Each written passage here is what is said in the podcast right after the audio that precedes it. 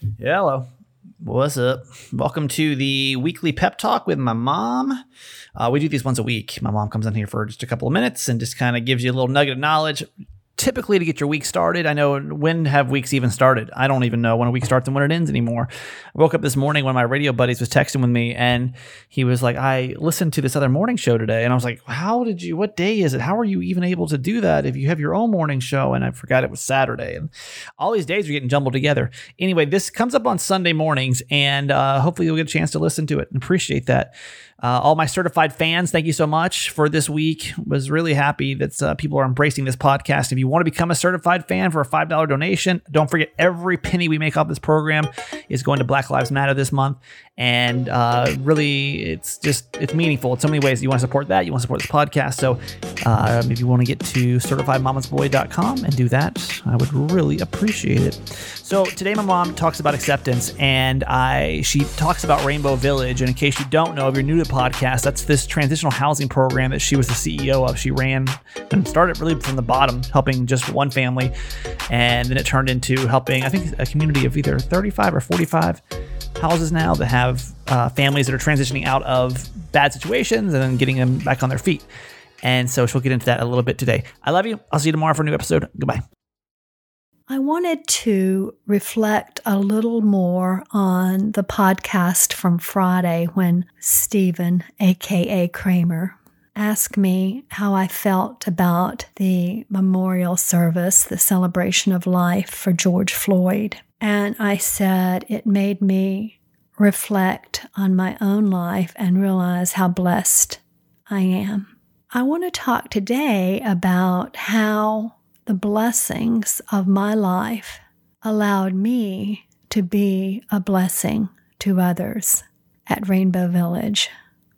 God presented me with an opportunity to assist families, mostly women, mostly black, that were homeless, domestic violence victims, and families of poverty. That was certainly not my background when I first started there, um, I did not have, I do not have a background in social work or health and human services, but I had a heart for people.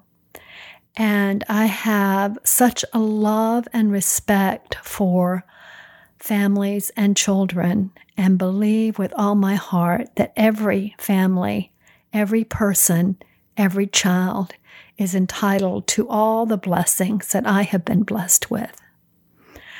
So, as I came to know and understand the plight of these other mothers and their children, there was not enough I could do to reach out in any way I could to love and support them. And as we listened, as we listened, to one another. And I heard them and I began to understand what they were up against. It allowed us to come together as a community of transformation, as I called it, because we were all transformed by the relationships that we had. We were transformed by the gifts we had to bless one another. And I think that's so important now. And I'm so, so grateful, so grateful that I had the opportunity for 24 years to watch diverse families from different races, different creeds, different faiths, some with no faith at all, to come together and love our neighbors. Love our neighbors. We know that that is the first and great commandment is to love the Lord thy God with all your heart, with all your soul, and with all your mind. And the second is like unto it, to love your neighbor as yourself, as yourself. So we have to start within ourselves to learn to understand what our fears are what keeps us from reaching out to those that are different from us?